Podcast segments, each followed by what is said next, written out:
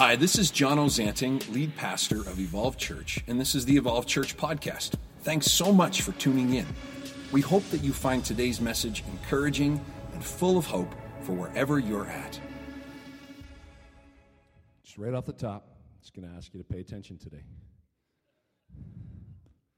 because things are going to get hectic.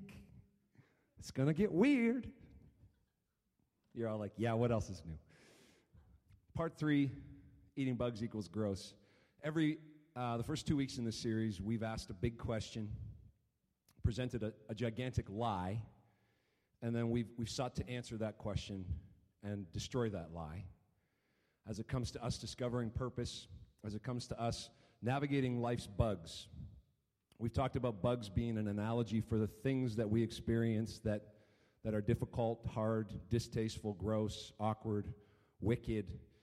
We've talked about bugs in two contexts. Number one, sometimes I've eaten bugs as a result of just the atmosphere that I live in. The analogy was riding your bike in a beautiful dusk, summer's evening, you know, just enjoying creation, singing at the top of your lungs with your mouth wide open when all of a sudden, wham, mouthful of mosquitoes. Anybody experience that? Yeah, so we talked about eating bugs in the context. Sometimes we've eaten bugs just based on the fact that the world we live in has bugs in it. And the analogy is we go through things that feel difficult, impossible, incredibly hard, simply because we live on planet Earth, and planet Earth is broken. The other kind of bugs that I've eaten that we talked about in the first part of this series is sometimes I've eaten bugs on purpose because I wanted to eat a bug. And I showed a video of me eating a gigantic hornworm. I know, you're like, some of you that are here for the very first time are like, is there an exit that I could quietly sneak out of? Who's the dude that eats bugs? I ate a hornworm once. It was for a reason, but I chose to do it, and then I paid and suffered the consequences of eating that gigantic hornworm. Sometimes we eat bugs because we choose it, and when we make choices, every choice has a consequence. And so week one, the big question that we asked was this: if you could always see the big picture, if you could always see the greater vision, the future outcome, what would you be willing to overcome? Week two, we asked this question: if you believe that what you currently have in your hand, what you currently have in your heart, in your pocket, in your tool belt, was more than enough, then what excuses would you quit making, and how would you start living in your purpose today? If you actually believe that who I am, who God has created me to be, all that's within me, all that I've got in my heart, in my head, in my hands, in my pocket, if it's more than enough, how would I live my life? How would I stop making excuses and choose to live in my purpose? And big question number 3 today is, if you believe that absolutely nothing could separate you from the love of God, how quickly would you process the weight of failure and regret and choose to live in the light of grace? What if you actually believed the Bible that says there's nothing that can separate you from God's love? There's absolutely nothing that can remove you, disqualify you, distance you, or separate you from walking in the immensity of God's grace, of His love. What if you believed that? What if that was something that you owned and walked out of here today with a renewed sense of confidence that there's actually nothing from my past, nothing from my present that can disqualify me from experiencing the fullness of God's love? We're in good company today because every single person in this room is capable of living under the weight and the strain and the guilt and the pressure of stuff from our past and stuff from today. Call it regret, call it disappointment, call it whatever you want, but we're all capable of it. And from the youngest of us to the oldest of us, we've done it. We've fallen prey to this cloud of, I wish I hadn't, I shoulda, I woulda, I coulda. We're all guilty of it. But here's the lie. Are you ready for this? The choices that I've made define me. That's the lie. The choices that I've made up till now, they define who I am. What I've done becomes what I do, becomes who I am, and I just don't deserve any better. That's the lie. What I've done becomes what I do, becomes who I am, because I just don't deserve any better. That's the lie. And that's what we're going to blow some holes in today. About 11 years ago, I was working my dream job, loving every minute of it. And I waded into a season of believing some things that I thought I was smarter than I was. Okay? Let's call it what it is. I was a little bit prideful. And I got fired for insubordination from my dream job. And I went into this meeting where I got canned, and my boss and a team of leaders, they presented to me what they were sensing and feeling, and I knew it. And so I owned it. I'm like, you're absolutely right. It's who I've become. This is how I got to this point. This is how I'm self-aware of where I'm at. And all I want to say is, would you forgive me? And they kind of looked around the room at each other, and it was just this hilarious, awkward moment that I will never forget, because they're like, yes, we forgive you. And we want you to keep working here. So I got canned and rehired in the same meeting. And my rehiring, to put it in simplest terms, the role that I got fired from, let's call it a leadership role. And the job that I was offered to keep working there was a administrative role. So let's call it a demotion, okay? And in that season, I willingly took that demotion, because this was my dream job, and I was kind of like, whatever it takes, I actually want to keep working here. But it was an immense failure on my part, and what it did, it thrust me into a season where I was asked to just come under, surrender, submit, serve, however long it takes to develop and redevelop some trust and some track record. And a lot of people in my life in that season, they asked me questions like, how long is this season going to take, Jono? How long is this season going to last? 1 year in, people were like, it seems unfair. It's been an entire year. Shouldn't you be given something back? And I just kept pushing back, going, look, wrong question. Wrong question. The question isn't, how long will this take? The question is, how am I going to stay humble, surrendered, submitted? How am I going to keep pushing in? 2 years in, people kept asking, when? Jono, this seems wrong. They were offended for me. They stopped supporting the workplace where I was working. They got offended. They threw up their hands. They got mad for me, and I kept, don't get angry for me. I'm good. This is really hard, but I'm okay, because I made the choices, and so I'm walking out the consequences. 3 years in, 3 years later, slowly, it was like there was a switch, and things began to feel like they were settling and restoring. And I don't want to candy coat that, because that was one of the more difficult seasons that I've ever walked through.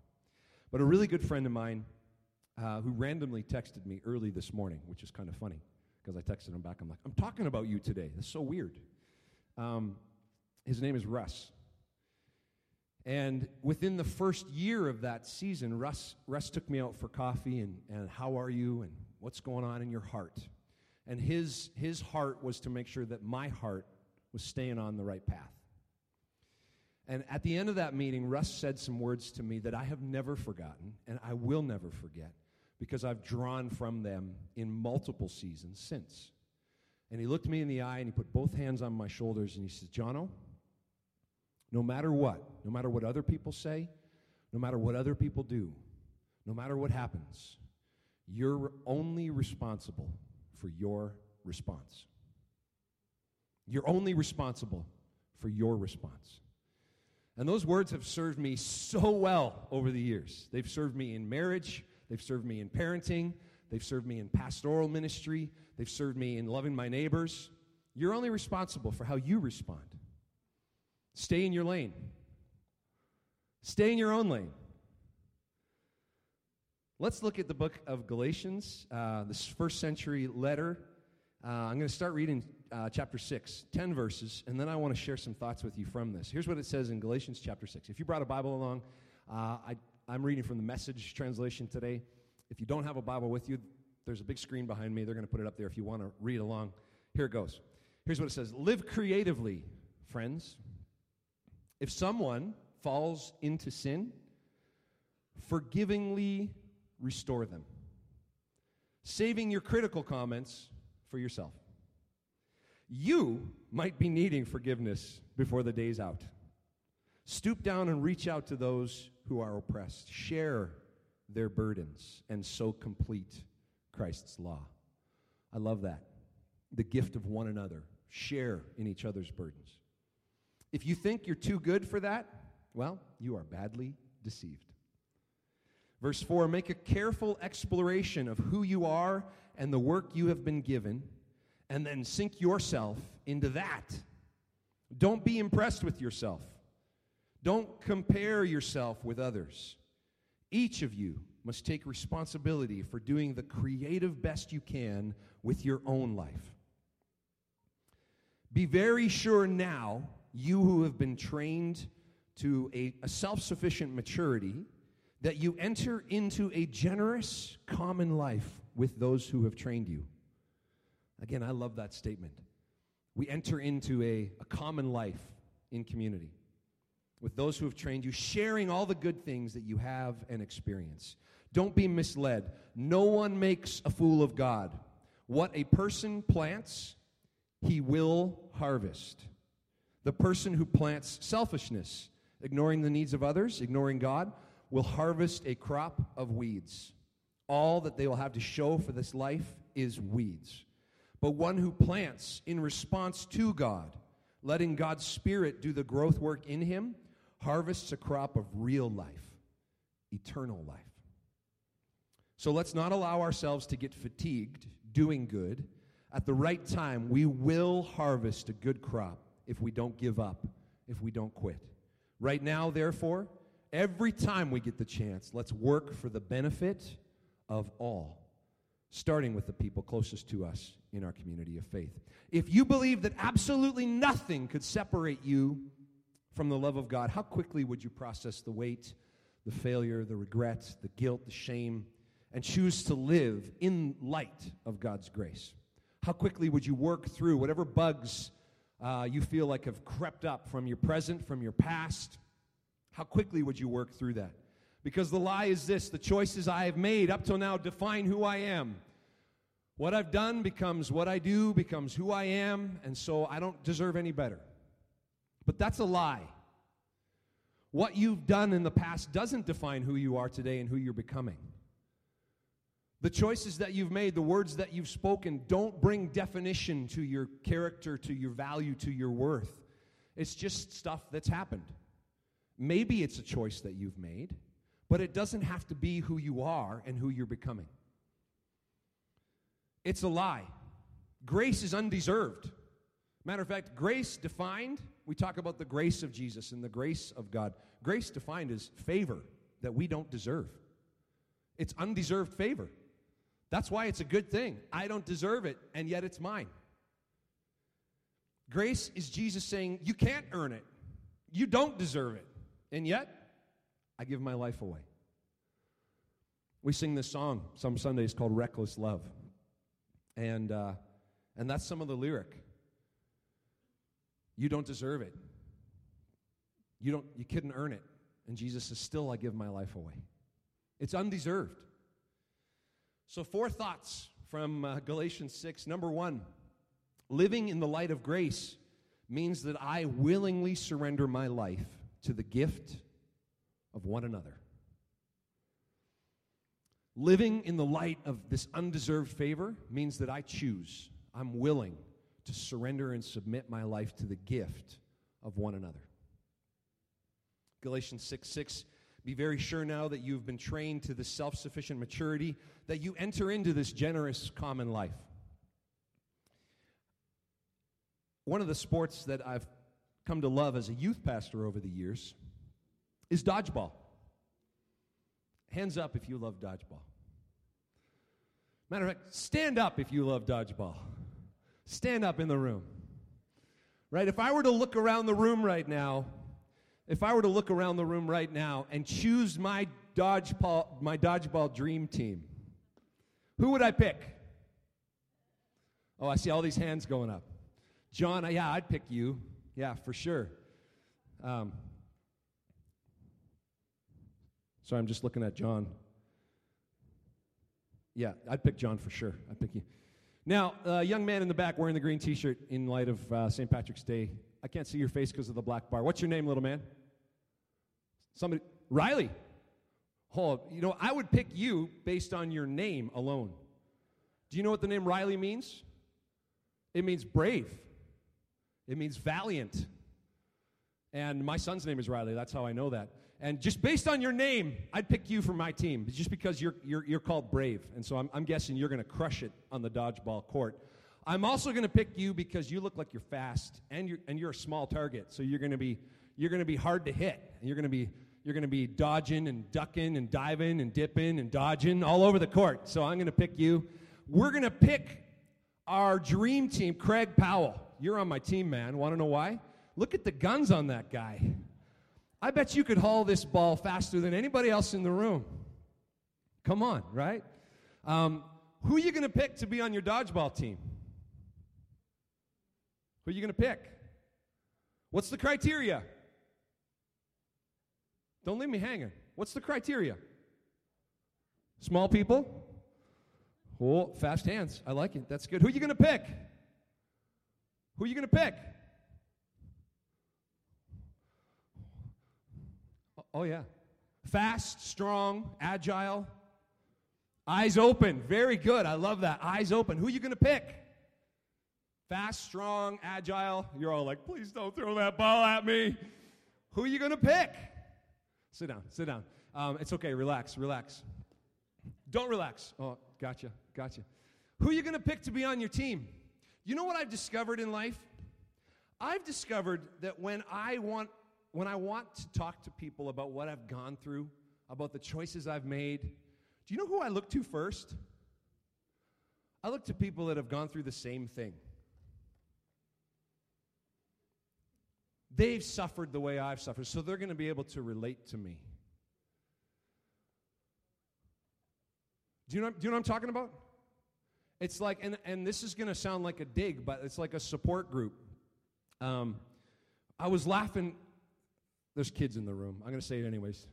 I was laughing with my sisters the other day because they read this thing about a support group for men that had been circumcised as little boys. And in their adult life, they were mourning together. There's a support group because they didn't make this choice. It happened to them. And so all the reasons that they had listed why. And so that sounded a little weird to me. But when you're walking through a choice you've made and its subsequent coinciding consequences, do you look to people that are like, oh, can you empathize with me? Or do you look to people who are strong, who are fast, who are agile? I don't actually care whether you've walked in my shoes. I just want to know, are you going to point me to Jesus when I'm walking through what I'm walking through? Russ didn't experience what I experienced. He had faith to say, Jono, stay in your own lane. Run your own race. Be responsible for your own response. Don't look to the left. Don't look to the right. My first point today is living in the light of grace means that I willingly surrender my life to the gift of one another. The sin of isolation destroys us from experiencing the gift of isolation, or the gift of one another. The sin of isolation wrecks us from experiencing the gift of one another. That's the other thing. If we're not looking for people who are going to cry with us and empathize with us, if we're not doing that, you know what we're doing? We're sitting at home by ourselves, sulking. I don't deserve friends. I don't deserve support. I don't deserve community. The sin, I'm going to call it that, the sin of isolation robs us from the gift of one another.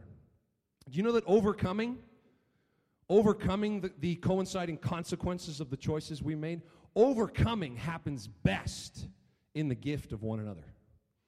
Overcoming happens greatest, fullest, strongest, fastest, agile.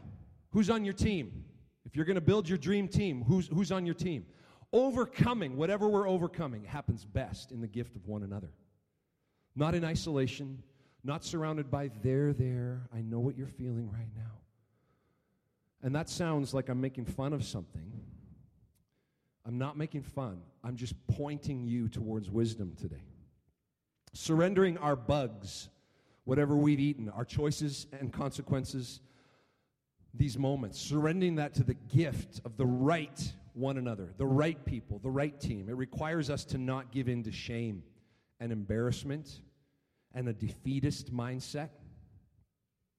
There was this thing floating around on Instagram this week that I loved. And it was this thought.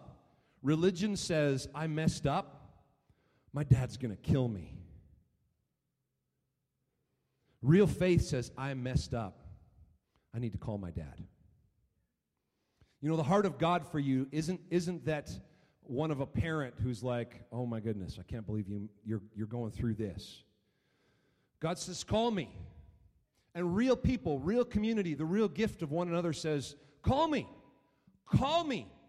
It's only religion. It's only man, humanity-based rules and regulations that says when you're walking through something, oh man, they're going to kill me. But the heart of God says when you're walking through something, call me. The gift of one another. I was hanging out with some teenagers yesterday at a youth conference here in the city. And this little girl in grade 6, she said, Jono, is God real? And I said, absolutely. She said, how do you know that? I said, because I see him in you. And her eyes went really big. And her friends looked at her like, well, that's kind of cool. And she says, can you tell me what you mean by that? And I said, I remember a youth pastor when I was in probably grade 9 or 10. We were talking about, is God real? And they gave me the analogy then of the wind. And you've probably heard this before. Like, I can't see the wind, but I can see the effects of the wind. And I can't physically see God, but I can sure see the effects of God in your life, and in your life, and in your life, and through my life. I can see how God's loving and serving and actively involved in planet Earth through faith-filled people. And so I explained it to this girl in grade 6, and she's like, I like that. I said, every time you love one of your friends at school that's going through a hard time, every time you walk in honor with your parents at home, I see God in that. I see God, the effects of God working through your life. And we see that in one another, the gift of one another. And it's when we're walking through consequences that are difficult. It's when we're eating the bugs based on the choices that we've made, and we fall prey to the sin of isolation, that the gift of one another allows us to see the effects of God in our own life. Number 2, living in the light of grace means that I choose to avoid the sin of comparison. Living in the undeserved favor. I'm walking through consequences of choices I've made. However, I choose to live in the light of God's undeserved favor by avoiding the sin of comparison. Galatians 6:4-5, make a careful exploration of who you are and the work you've been given and sink yourself into that. Don't be impressed with yourself. Don't compare yourself with other people. Each of you has to take responsibility for doing the creative best you can with your own life. Any parents in the room? There's some parents here. I know that for a fact. Parents that have more than one child. Let's talk to you for a second, okay?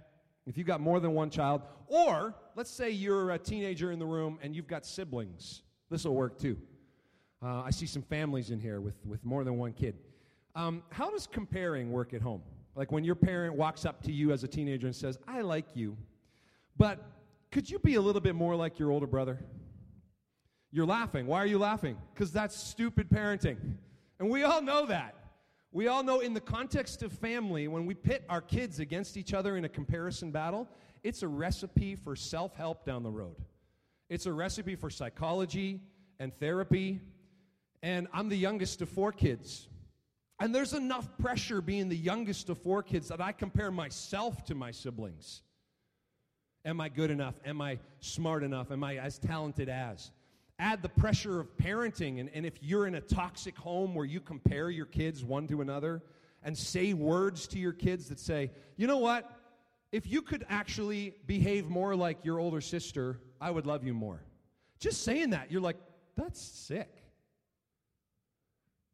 And yet we do that to ourselves in this lifetime. The heart of God, the Father, when we go, God, if I could be more like that, I think I'd be happier.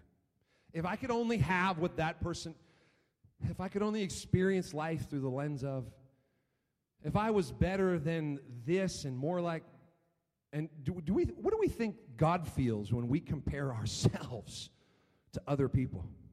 If in a natural, broken parenting paradigm, we go, that's toxic and unhealthy, then it must certainly be toxic and unhealthy when we compare ourselves to other people under the weight of what we've walked through and what we've journeyed through in this life. Why do we subject ourselves to that kind of diabolical, twisted experience? To surrender my life to the undeserved favor, the love of Jesus, I avoid the sin of comparison. Don't look to the left. Don't look to the right. Stay in your lane. Number 3, living in the light of grace means that I'll be more patient. It's an agricultural thing, not a mechanical thing. Living in the undeserved favor means that I'm going to be more patient. We're in a hurry. I made this choice. I'm walking out the consequences. I want to be through it already. I want to be done already. Where's the part that I need to fix the broken thing? Are there any mechanics in the house? A few. When something's broken, what do you do as a mechanic? You find what's broken. You go to the supply shelf. You take the part. You bring it back. Broken part out, new part in, fix it, good to go. Life isn't mechanical, people. Life is agricultural. Seed in the ground. Water the seed. Fertilize the seed. Water the seed. Wait. Wait some more. Pray for the seed. Hope that somehow magically underneath the ground that seed is actually germinating, putting down roots. I can't see the roots, but I hope they're there. I can't see it. Hasn't popped through the surface yet. Water some more. Pull the weeds. Life is agricultural. And when we're talking about living in faith, living in expectant hope of the purpose, the plans that God has for our life, in light of the choices we've made and the consequences we're walking out, it's agricultural. It's not mechanical. It's seed in the ground. Take time. Pray over that seed. Water that seed. Pull the weeds. Give it time to grow. And in due time, we will harvest what we've planted. It works both ways. Galatians 6:7, whatever you plant is what you're going to reap. And if you're a season where you're reaping something you planted and you don't like what you're reaping, it's not a mechanical fix. It's an agricultural fix. It's going to be new seed in the ground, new season of being patient, new season of waiting. And I believe that somehow by the grace of God that he can do a miracle. He can speed up time. He can make that new seed. I don't know how he does it. I've just seen him do it time and time again when it comes to me reaping the stuff that I've done in the past. And God says, new seed in the ground. Be patient, man. Come on, be patient, boy. Be patient, son. It's happening. I've seen that new seed take place and grow. Be patient. Keep sowing the right seeds. But whatever you do, don't stop watering the new seeds. And whatever you do, stop watering the old seeds. Stop looking in the past. Stop giving it your time. Dave Ingram, Dave and June started hanging out with us on Sundays, and I was hanging out with Dave on Tuesday night at Bromlets. What's Bromlets, you say? It's the greatest night of the month. It's where a bunch of dudes get together, crack eggs, make gigantic omelets, and then eat them while we talk about cool stuff.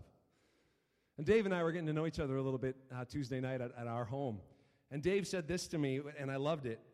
He said, Jono, I think it's this. We have to forget the past, but we have to remember the lesson. And I loved that. When it comes to the choices we've made and the things that we're harvesting now, forget the past. Just remember the lesson. Hang on to the learning. Hang on to the growth. But don't live under the weight of your past. Just remember the lesson. How do we water the past? How do we water the things that we shouldn't be watering? Well, we live in regret. We develop a victim mentality. We live defeated with our hands tied and we're crippled and this woe is me. That's actually all watering the past. Agricultural is all about seasons. Summer always turns into fall and always turns into winter and always turns into spring and always turns into summer. And what season are you in right now? That's what I want to know. There's a beautiful song written by Benjamin Hastings, Ben Tan, and Chris Davenport out of Hillsong Church. And the lyrics say, I can see the promise. I can see the future. You're the God of seasons, and I'm just in the winter. If all I know of harvest is that it's worth my patience, then if you're not done working, God, well, I'm not done waiting. You can see my promise, even in the winter, because you're the God of greatness. Even in a manger, for all I know of seasons is that you take your time. You could have saved us in a second, but instead you sent a child. And though the winter is long, even richer the harvest it brings.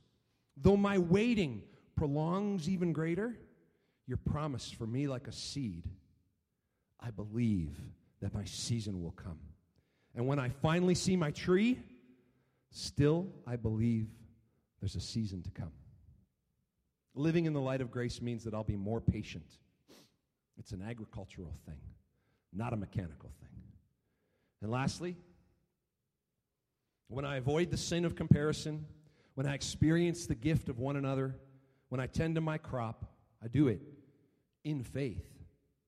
I'll trust the process. I won't quit. Galatians 6, 9, and 10, so let's not allow ourselves to get fatigued doing good. At the right time, we will harvest a good crop if we don't give up, if we don't relent, if we don't quit. Right now, therefore, right now, in the waiting, right now, every time we get the chance, let's work for the benefit of community. Let's work for the benefit of all, starting with the people closest to us. Stop comparing. Run towards the gift of healthy and mature and life-giving and godly one another. Stop isolating yourself in your season. Be patient. This is just a season. We tend to take years getting ourselves into the messes that we are and then want God to magically transport us out in this instant. It's going to take some time. God can work. God can do miracles. God can speed things up, but it's going to take some time. Be patient. And then when God is with us through these seasons, we're going to see that tree come. We're going to see that seed break through the ground. We're going to have that moment of absolute clarity where we're like, yes, thank you, Jesus. Don't quit. At the right time, we will harvest a good crop if we don't give up, if we don't quit.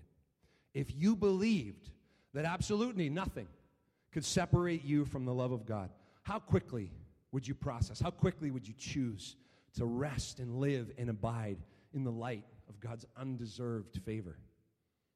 How quickly would you process the weight of the failure, the regret, the choices, and their consequences, and choose to live in the light of God's grace? Because here's what I know. Our reality is us living in the perception of what is. What I've done becomes what I do, becomes who I am. That's a lie. My faith is me living in the perception of what will be, of what's yet to come. And today, faith sees the big picture. Faith sees the promise. Faith sees the journey. Faith sees the end. Someone created me, and that someone made me for a reason. Even though it's clear the past years have been treason, I still sense this drawing, this calling, that even in the midst of my falling, there's someone who died to pick me up, someone who rose to fix me up, someone who's coming back to lift me up, and that someone is Jesus. See, God made me for a purpose, and you. And when we delight in him, it's brought to the surface. Sometimes the season that we're in is a result of the environment. Sometimes the season that we're in is a result of a choice we've made and its coinciding consequences. But either way, Jesus is still the light of the world. Either way. So we abide in grace. We rest in grace. We live in the light of that undeserved favor. The undeserved favor of Jesus is the key for us walking in our purpose together. Abiding in grace means that I willingly surrender my life to the gift of one another. Abiding in grace means I choose to avoid the sin of comparison. Abiding in grace means that I'll be more patient. It's an agricultural thing, not a mechanical one. And when we avoid the sin of comparison, experience the gift of one another, and tend to our crops, we do it in faith. We trust the process. We won't quit. Amen? Enjoy your bugs. Let's pray. God, thank you for your church. Thank you for the gift of this book that so many of us know and love and read and prioritize. Words that were written centuries ago that still resound and still connect with our hearts today.